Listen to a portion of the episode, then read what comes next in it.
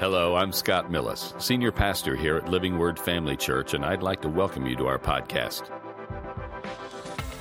We want to thank you for joining us today, and we hope that today's message encourages you and equips you in your walk with Christ. Here's today's message. So, tonight, I want to uh, talk with you about something that has been on my heart for the last several months. It's something the Lord has had me focusing on uh, since about April or May of this year. I don't know why I always feel the need to share the origin story of my sermons with you guys, but I think it's because I want you to know the heart behind my words. So for now, I'm just going to keep doing it. Last time I preached on a first Wednesday, that was back in April, I came with six pages of notes, and I think I was right in the, the confines of the time of the service, roughly. Tonight I have 12 pages of notes, so going to need you to agree with me to get out what needs to be uh, shared tonight. So, anyway, the backstory for tonight's message goes back to late April, early May. I was getting ready to mow my lawn one day, and I have, as many of you probably do, kind of a routine, a rhythm. I, part of that for me involves listening to music while I mow. So, I was getting ready to do that, and I just felt the Lord prompt me in this particular time to spend the time mowing in prayer rather than listening to music. So I'm like, all right. One of the things I prayed about, asked God about, because this was April, May time, we were ending that round of small groups that goes from January to May. And I, I knew I was going to be leading another one in the round that starts in July or August. So one of the things I was praying about was God, what do you want me to do for the next round of small groups as I lead? Because I wanted to do something slightly different than what I had done in the past. So I said, God, what do you want me to do? And I said, What is something that Living Word Family Church needs? And immediately, I love when God answers so quickly because it's like He's just waiting for you to ask. So immediately, I heard the word hope. So I don't think, I don't think hope is strictly a need for Living Word Family Church. I think it's a need for the church at large, for the world at large. And I don't think it's necessarily directly tied to COVID or the, the current political climate or the economic conditions of our nation. Those, those are factors for sure. But hope is something we need at all times, and it's something we can have at all times. So, for the past couple months in my small group, we've been watching and discussing uh, sermons on this topic of hope. But what I haven't done so far in my small group is say, all right, guys, Tonight, we're not going to watch a video, I'm just going to preach for a while. So, for those of you here tonight who are in my small group, all right, guys, we're not going to watch a video tonight, I'm just going to preach for a while. So, for those of you who are here who are not in my small group, your small groups aren't meeting this week, so welcome to my small group. Title of my sermon tonight for the note takers in the room is A Thread of Hope. A Thread of Hope. And with that phrasing, I don't mean that we have this, this tiny thread of hope that we're hanging on to barely. What I mean is there's a theme, a thread of hope that is woven by God through Scripture. God can weave hope into your story better than anyone else. And a study that the Lord has been leading me through recently is this task to find hope in every book of the Bible. And it's been interesting so far. Uh, for some, not, not necessarily the word hope, but rather the concept of hope. Find that in every book of the Bible. And for some books, that's, that's a breeze. You know, the Gospels, anything Jesus said or did, there's hope in that, right? But for some books, I'm already looking ahead thinking, okay, Ecclesiastes, Job, Numbers, uh, how am I going to find hope in that? So it's been interesting so far. But what it means for tonight is that I have 66 points in my sermon. No, I'm just kidding. Now, tonight, what I want to do uh, in my introduction is quickly give a definition of what hope is, and then just right out of the gate tell you where our hope is based. then, after that, we're going to look at three seasons, uh, times in our lives that we go through in which we need hope. And then, along with each of those, we're going to talk about a source of hope. So, there's going to be three seasons, three sources. And these seasons and sources we'll discuss are not all there is to discuss, you understand. But they will serve as a base for us in our understanding of hope and maybe even prompt you to dig a little deeper on your own. I pray that that's the case. So, tonight, if you want to be turning somewhere in your Bibles, because I know Living Word brings their Bibles to church, right? Physical or otherwise. If you want somewhere to be turning, you can go to the book of 1 Samuel. We'll get there in a little bit. If you're a super Christian, you want a second place to turn, you can go to the book of Habakkuk. Have fun with that. Might take you that long to find it. But first, I want to quickly lay a foundation for this idea of hope. What is hope in the context of the life of the believer? I touched on this a little bit about a month and a half ago when I spoke here on a Sunday morning on faith. And one of the things I said was that hope is not faith. That's a starting point. Uh, they're two separate things. If hope and faith were the exact same thing, Hebrews 11:1 could read like this. Now faith is the substance of things faithed for. No. Faith is the substance of things hoped for. Something I said in that message is that our faith is the external expression of our internal hope. Hope is the idea, it's the concept. Faith is the corresponding action, right? Additionally, hope in the biblical sense is not just a wishing. Society uses the word hope like it's a, a, lucky charm of some sort, and no, not the cereal. I hope I get that job. I hope it rains soon. When nine times out of ten, when you hear hope used that way, it's based on absolutely nothing. But our hope, real hope, requires a basis.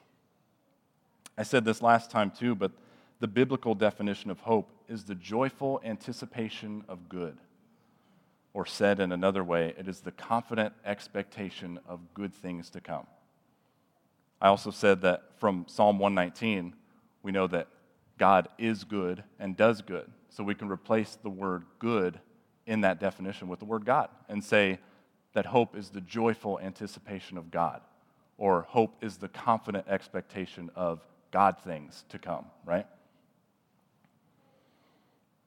So, just thinking through this logically, how can we have that joyful anticipation, that confident expectation in God? It's because of his character, his nature. That's the basis of our hope. And that character and nature of God is revealed to us in different ways. And that's part of what we're going to be going over tonight. So, let's dive into these different things. We're looking at different seasons in our lives in which we need hope. And number one is this hope in a time of waiting hope in a time of waiting. I'd venture to say that all of us either have been, are currently in, or will at one point be in a season of waiting. Whether that's waiting for direction, waiting for the fulfillment of a promise, waiting for somebody else to do something, to make a decision, make a choice. It's a season we all find ourselves in. And when I was considering biblical examples of this, the first one that came to my mind was David. And I told you to go to 1 Samuel. You could be heading towards chapter 23. Now, the book of 1 Samuel is 31 chapters. And it's a lot of history, many accounts of Samuel, of King Saul, of David. And it's not until chapter 16, so about halfway through, and before David and Goliath, that we see David anointed as the next king of Israel by Samuel. That happens in chapter 16. David doesn't actually become king in the book of 1 Samuel at all. So there's chapter after chapter of content between his ordination and his finally taking the throne. Now, uh, 2 Samuel 5 outright tells us that David was 30 years old when he became king, and it's believed by most theologians and historians that David was somewhere between 15 and 19 when he fought Goliath. So even younger than that when he was anointed as king. So let's just say he was 15 when Samuel anointed him. That's a season of waiting that lasted for 15 years. And you can't tell me that there weren't some moments of hopelessness during that time. And I think we see some of that during uh, the Psalms, even though many of those aren't time stamped we can see hopelessness in some of those. And we'll get to uh, a psalm in a little bit. But first, 1 Samuel 23. I'm going to start in verse, I'm in Numbers, so that's not going to help. We're going to start somewhere. 1 Samuel 23, verse 14. And David stayed in strongholds in the wilderness and remained in the mountains in the wilderness of Ziph. Saul sought him every day, but God did not deliver him into his hand. So David saw that Saul had come out to seek his life, and David was in the wilderness of Ziph in a forest. So David is literally in the wilderness right now.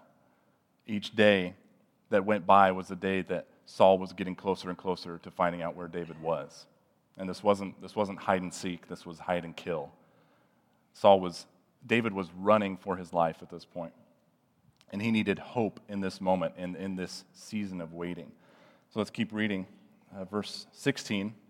Then Jonathan, Saul's son, arose and went to David in the woods and strengthened his hand in God. And he said to him, Do not fear, for the hand of Saul my father shall not find you. You shall be king over Israel, and I shall be next to you. Even my father Saul knows that. So the two of them made a covenant before the Lord, and David stayed in the woods, and Jonathan went to his own house. So that brings us to source number one of hope, which is godly community. Godly community. In a time in his life when David was probably tempted to give up on the dream, Jonathan was there to encourage him.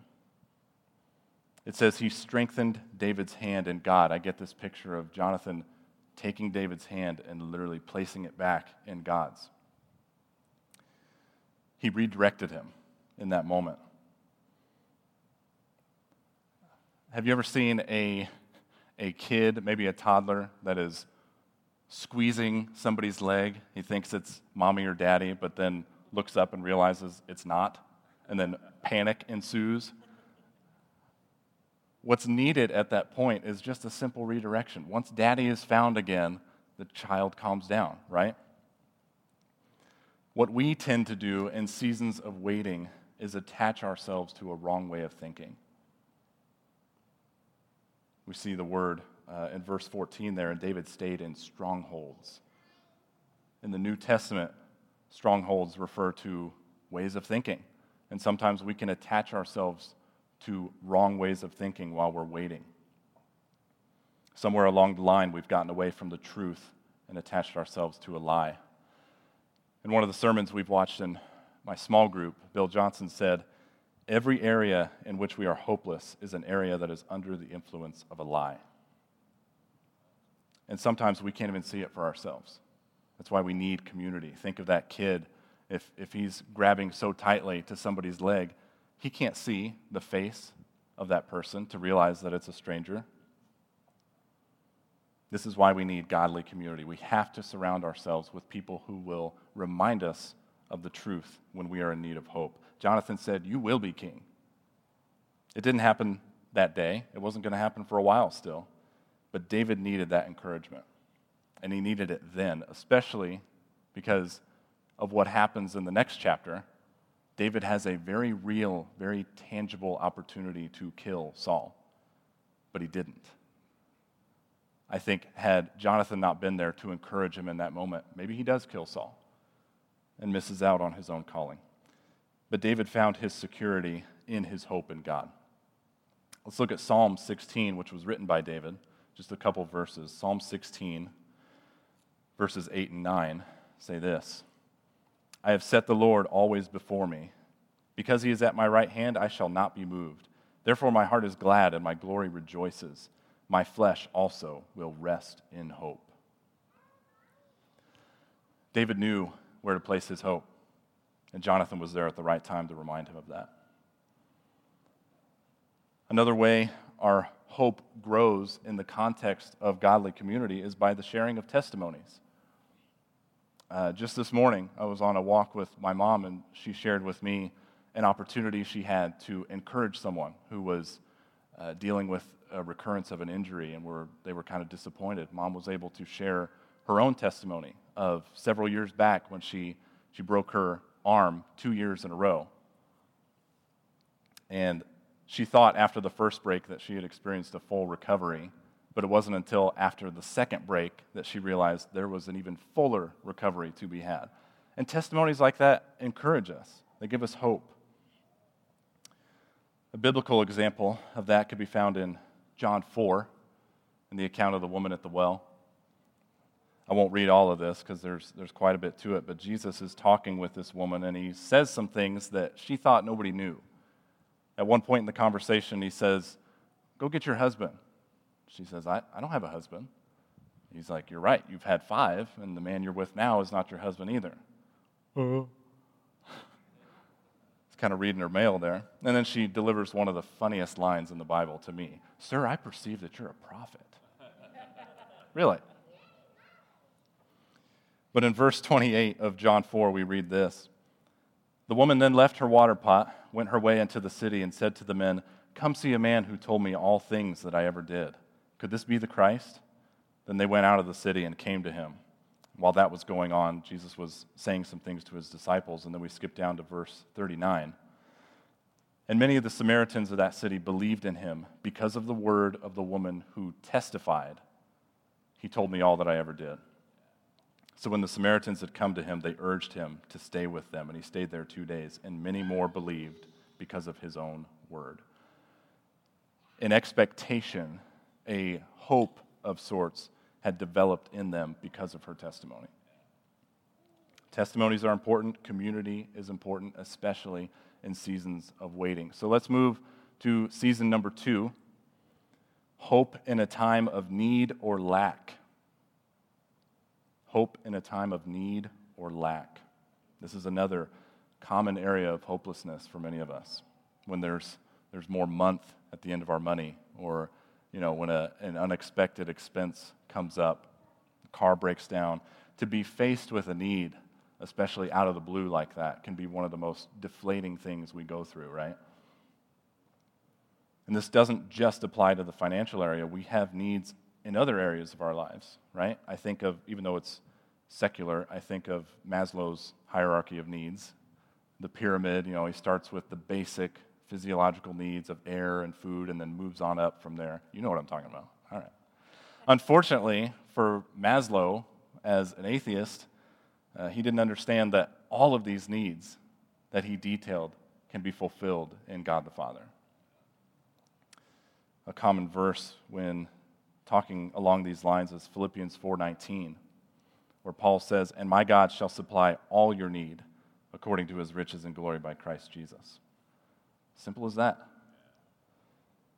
As we walk the path he has for us, we'll find that he not only can fulfill our needs, but that he desires to.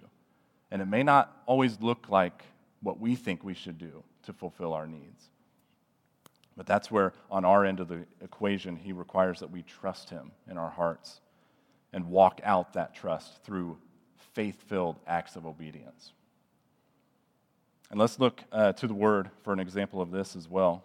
If you want to turn there, you can. It's in Jeremiah chapter 15. If I'm not mistaken, Jeremiah is known as the weeping prophet. Is that right? So, just from that title, we can see Jeremiah is going to be someone who needs hope, right? So, Jeremiah 15, starting in verse 10 he says this Woe is me, my mother, that you have borne me, a man of strife and a man of contention to the whole earth. I have neither lent for interest, nor have men lent to me for interest. So Jeremiah's got money problems too. Every one of them curses me. The Lord said, Surely it will, be, it will be well with your remnant. Surely I will cause the enemy to intercede with you in the time of adversity and then in the time of affliction. Can anyone break iron, the northern iron and the bronze? Your wealth and your treasures I will give as plunder without price because of all your sins throughout your territories. And I will make you cross over with your enemies into a land which you do not know, for a fire is kindled in my anger which shall burn upon you. Pretty safe to say that Jeremiah needed some hope here, right? Some, some references to money problems, a reference there in verse 14 to the unknown. He needs hope. So in verse 15, we read Jeremiah's response. O Lord, you know. Remember me and visit me. Take vengeance for me on my persecutors. In your enduring patience, do not take me away. Know that for your sake I have suffered rebuke. And this is the verse I want us to see, verse 16. Your words were found, and I ate them. And your word was to me the joy and rejoicing of my heart. For I am called by your name, O Lord God of hosts. So this brings us to our second source of hope. First one, godly community. The second source of hope is the Word of God. And again, remember how we started this. We said the basis of our hope is the character and nature of God. So these sources we're talking about are not outside of that, they are vehicles of those truths. One of the best ways we can further our, our understanding of who God is is to read His Word. And not just read it, but like Jeremiah, consume it and let it consume you. Another example of that concept is found in Ezekiel 3 1 through 3. I know I'm using a lot of scripture, but I'm keeping Matt Gordon awake back there. Ezekiel 3 1 through 3. Moreover, he said to me, Son of man, eat what you find. Eat this scroll and go, speak to the house of Israel. So I opened my mouth, and he caused me to eat that scroll. And he said to me, Son of man, feed your belly and fill your stomach with this scroll that I give you. So I ate, and it was in my mouth like honey and sweetness. Or, for those of us who are not big fans of honey, it was in my mouth like an Oreo blizzard in sweetness. Praise God. Now, for those of you who are familiar with Ezekiel's message, you know that it was not sweet, right? He said some harsh things, but hope and joy can be found in all of the words of God. There may be times when God asks you to do difficult things, and it may, be, it may feel like the opposite of what you think you should do. For example, in the area of finances, you may be, you may be struggling in that area currently, and then you're coming across passages where He's requiring that you return the first 10% of your income to Him. And you're thinking, God, I don't think you understand. I need more money, not less. But He does understand, He knows your needs. Jesus says that in his Sermon on the Mount, Matthew chapter 6, verses 7 and 8. And when you pray, do not use vain repetitions as the heathen do, for they think that they will be heard for their many words. Therefore, do not be like them, for your Father knows the things you have need of before you ask Him. He not only knows what your needs are, but He knows the best ways to go about meeting them. Those ways may, may not always make sense to our natural minds, but that's where trust comes in. The further we, we go with God, the easier it becomes to trust Him. And how do we go further in Him? We dig into His Word, right? If you're experiencing hopelessness because of a need that you're facing, find out what the Word has to say about our need meeting God. So, in times of need or lack, find hope in the Word. And while we're talking about this area, I specifically used both words, need and lack, because not everything we lack is an actual need. And I'll explain that. Well, here's an example. One of the things we, we lack sometimes in our walk with the Lord is answers. And do we always need answers to our questions? I'm going to say no. and that may sound wrong, but I'm going to prove it to you here in Scripture. So this is kind of a sub point under number two, if you want to call this point 2.5. This is hope in a time of questioning goes along with the same source, the word, so I didn't make this a separate point. I don't need to explain that. But hope in a time of questioning, this is big. Uh, and before we go into this example, I want to remind you of the very first time we see the enemy in the Word in the Garden of Eden. God had, had set up the, the ground rules, literally ground rules, of with Adam and Eve in the garden of these are the trees you can eat from, this one you can't. And the very first time we see the enemy, he goes to Eve and he says, Did God really say? A word of warning here when there is a clear cut answer to your question in the Word of God, know for a fact that the one motivating your questioning is the one who wants to get you off of your path. Your very first course of action when questioning something should be to go to the Word. But, of course, what about when there's not a clear cut answer in the Word? What about the very common and very crucial question that many of us ask why? Why did this happen? Why didn't this happen? Why am I in a season of waiting? Why am I facing this need? We may not obtain all of the answers, but that doesn't change the foundation of our hope being the character and nature of God, right? I remember, and I brought this up before in my small group, maybe in other contexts as well, but I remember back several years ago, I think 2017, when the Ducks boat sank in Branson. I don't know how many of you remember that. This, this boat sank, all the passengers uh, died in that accident. And I remember after that, Keith Moore preaching a sermon entitled What We Know. And his whole focus through that sermon was okay, this has happened. This is raising some, some questions in a lot of us, but we're going to focus on what we know about God, not what we don't know. It was such an excellent and timely teaching. But let's look at the word here. And this is when we will go to Habakkuk, if you can find it. It's tucked away in the Old Testament towards the end. Habakkuk.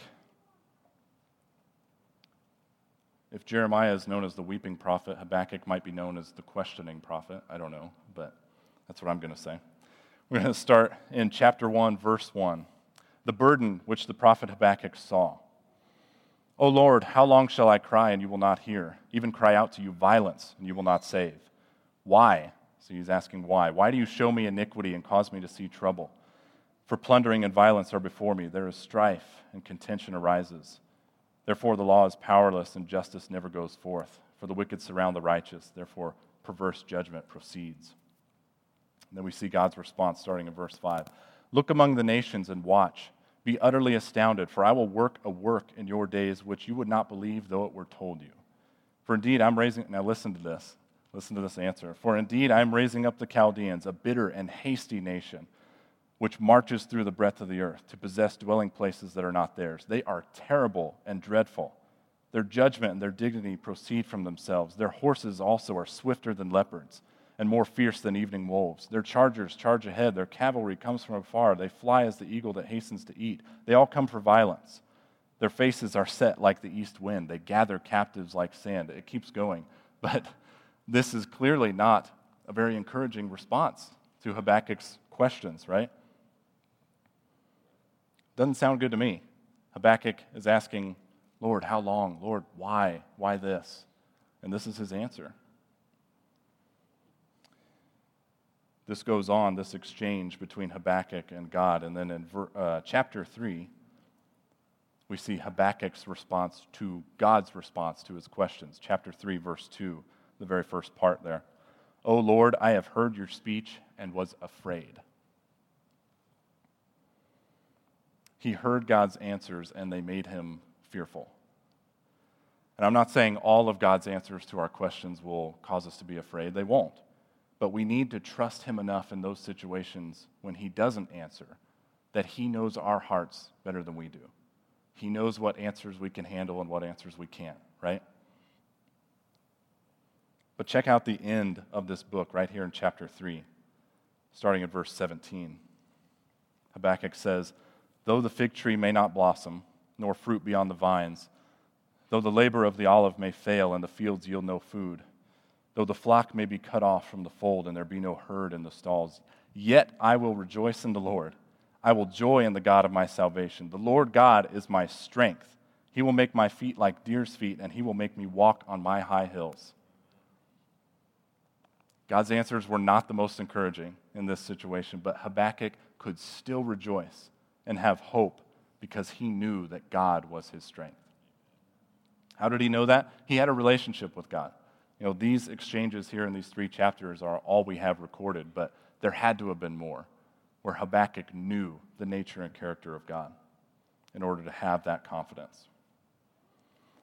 When God gives you a word, it's important that you hold on to it, especially in times of questioning. When I was in my third and last year at Rhema, the people who put together the uh, yearbook asked if they could do a student highlight page on me. so every, every student who has a 2021 yearbook has a, has a full page just on me, and that fame has been just almost unbearable. So they sent me a list of questions to answer, and I sent the answers back. One of the questions they asked me was, What would your advice be to current or incoming students? And I gave 10 short bullet point answers to that question. They were, you know, Just short little things like take notes like you have no capacity to remember and other things that I said. I don't remember. But they only listed eight of the 10 that I gave. And I, I demanded a reprint. I said, I can't work like this. No, but one of the ones they left out was one of my favorites and one that I thought was really important. What I said, again, this was advice to uh, Rhema students. I said, write down and regularly review how and why God brought you to Rhema because you're going to need it.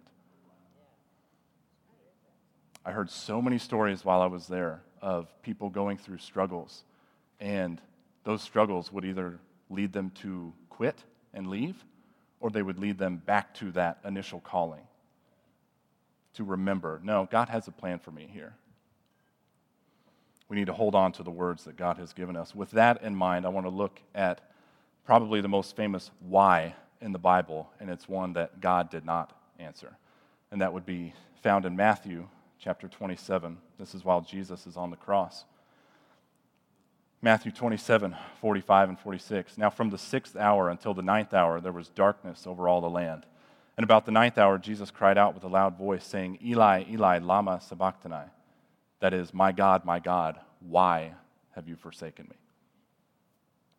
You keep reading this account, you don't hear any response from God. Why didn't he respond? This was a very public question. Jesus is laboring for every breath on the cross at this point. I think he only made like seven statements while he was on the cross, and he uses one of them to ask this question God, why have you forsaken me? And why didn't God respond? He hadn't changed his mind about the last public statement he made about Jesus, going way back to Jesus' baptism, where he said, This is my beloved Son, in whom I am well pleased. God wasn't ignoring Jesus, he just had nothing to add to what he had already publicly said. In times of questioning, you have to tether yourself to what you already know about God. And hope is that tether. If you're tethered, God can go a long time without talking to you. We tend to call the, the intertestamental period between Malachi and Matthew the, the 400 years of silence. And while God may not have said anything new, he was still speaking through the words of the prophets. So, what do you do when you don't hear him answer you? Repeat the last thing he said to you until he speaks again. Jesus could have allowed his why to take him off the cross, but he didn't. He recalled, I believe, the last public statement that his father made about him and carried out his calling to fulfillment. So that was pretty long for a subpoint, but in the last few minutes here, let's go to season number three, season this season in life in which we need hope. And number three is hope in a time of grief.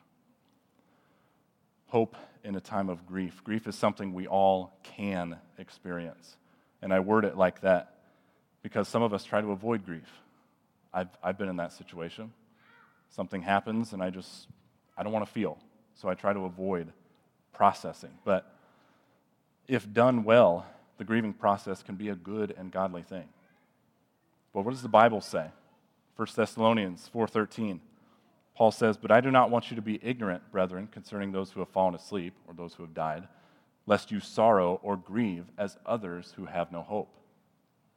We grieve, we are to grieve, but with hope.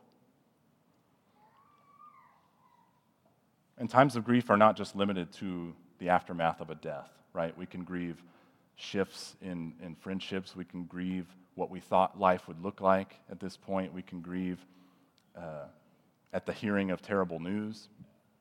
It's not just death. And in those times, community is important, the word is important, but there's another source that I want us to look at. And for that, we're going to go to the book of Esther quickly. I know I'm pretty much out of time. But in Esther, I, want to limit what I actually read, so I'll kind of give a little bit of context as quickly as I can here. King Ahasuerus, or King Xerxes, as he's known in history, has gotten rid of Queen Vashti because she wouldn't make him a sandwich, or that's, that's my understanding of it. We went to see Esther at the Sight and Sound Theater. Sight and Sound, not Sound and Sight, yeah. in Branson, if you have an opportunity, it's also in Lancaster, Pennsylvania, one of those theaters. They're showing Esther through the end of the year. It was amazing. But when Esther, the actress that played Esther, first walked into the room, I was like, she's not an onion with no arms and legs. I was. Well, she's a, she was a real person. Okay, so the king had gotten rid of the queen due to her insubordination and was now on the search for a new queen. Unbeknownst to him, he picks a Jewish girl, Esther, and Esther had been raised by her cousin Mordecai. And during the first few years of Esther's reign as queen, Haman has come to prominence in the, the Persian Empire, and he is an enemy of the Jews. He hates Mordecai, he hates all the Jews, so he comes up with this plan to have them all destroyed. He gets the king to sign off on it. Proclamations are sent out throughout the whole land that this genocide is going to take place at the end of the year. And this is where we'll pick it up. Mordecai hearing this news. Esther chapter 4, verses 1 through 3. When Mordecai learned all that had happened, he tore his clothes and put on sackcloth and ashes and went out into the midst of the city. He cried out with a loud and bitter cry. He went as far as the front of the king's gate, for no one might enter the king's gate clothed with sackcloth. And in every province where the king's command and decree arrived, there was great mourning along, among the Jews, with fasting, weeping, and wailing, and many lay in sackcloth and ashes.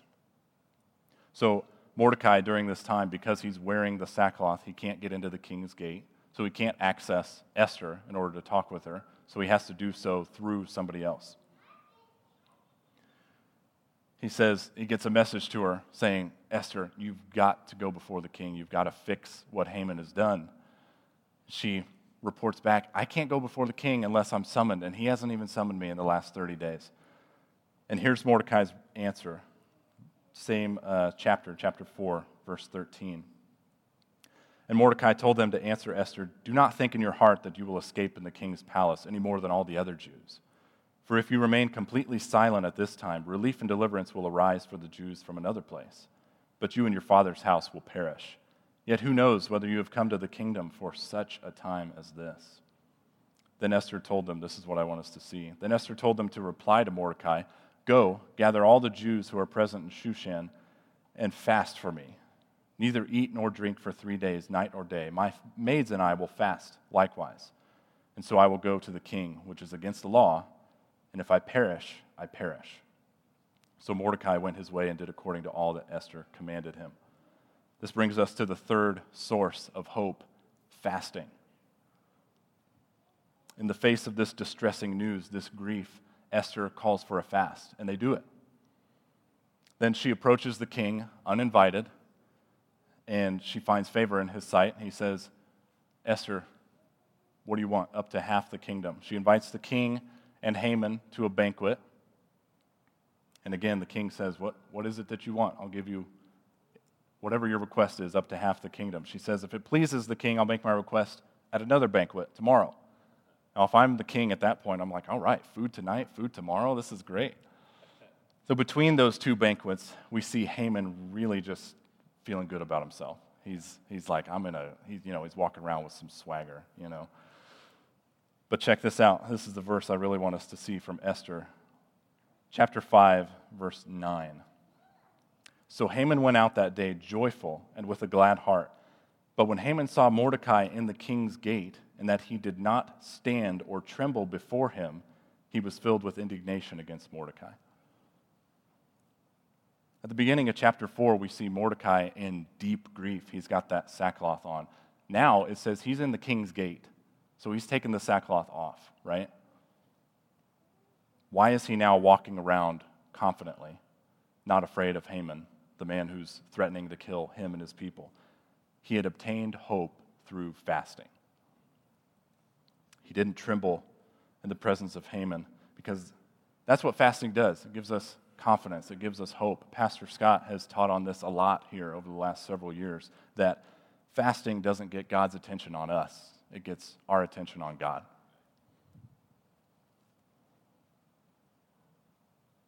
What have we been saying all night? Our hope is founded in the nature and character of God.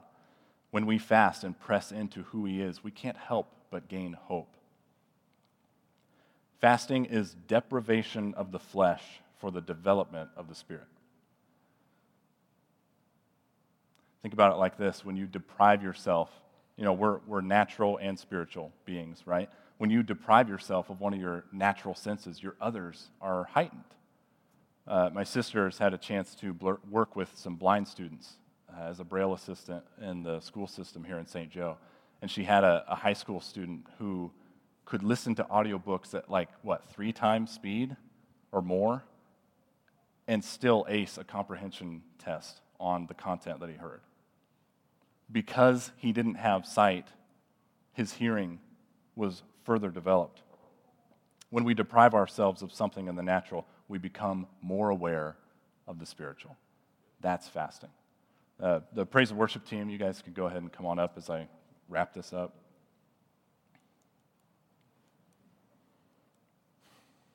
If you're in a season of grief, you need hope.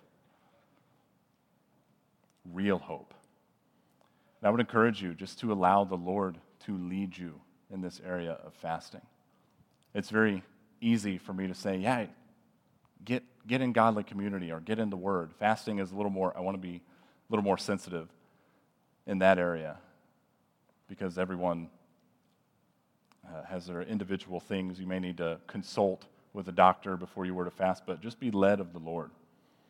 Put your flesh down and allow your spirit to be refreshed in hope. Then you'll be able to say with David, I shall not be moved. My heart is glad and my glory rejoices. My flesh also will rest in hope.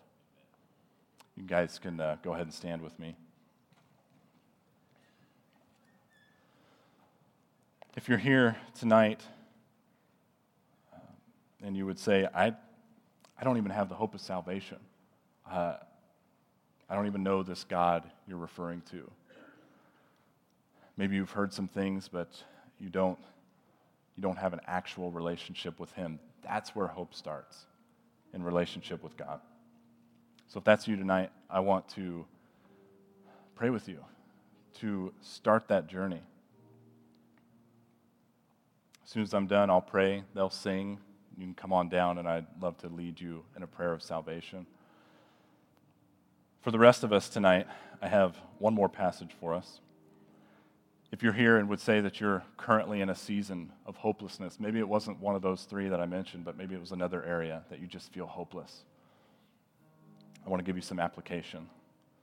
First of all, find godly community, get in His Word, be led by Him in the area of fasting. But also, I don't think a sermon on hope would quite be complete without Jeremiah 29:11, right? Jeremiah 29:11 says, For I know the thoughts that I think toward you, says the Lord. Thoughts of peace and not of evil, to give you a future and a hope. But so often we don't read what comes right after that. Verses 12 and 13 Then you will call upon me and go and pray to me, and I will listen to you. And you will seek me and find me when you search for me with all your heart. So if you're here tonight and you're saved, he has a hope filled future for you. And what is that? It's a lifetime of searching for God with all your heart. That's my encouragement to you. If you find yourself in a, in a season of hopelessness tonight, search for Him with all your heart. And again, if you're, you're here tonight and you haven't even begun that journey, I would love to pray with you as we start to sing. So let's go ahead and pray. Father God, we thank you so much for the truth of your word. Thank you for hope in all circumstances, in every season. God, I pray that if there is anyone here who needs to accept you as Savior and confess you as Lord, that you would give them the boldness to do so. For the rest of us, if there's anyone here experiencing hopelessness in a certain area, God, I just ask that you direct them in every way to your word, to your voice, to godly community. May they follow your leading into hope because that's the future you have planned for all of us. We thank you for this in Jesus' name. Amen. God bless you as you come. Thanks again for listening. To hear more messages like this one, make sure to subscribe and check out our podcast channel for past episodes. And if you enjoyed today's message, consider sharing it with a friend. For more content and information about Living Word, check out our website at livingwordfamily.org. And remember to live the gospel and preach the gospel.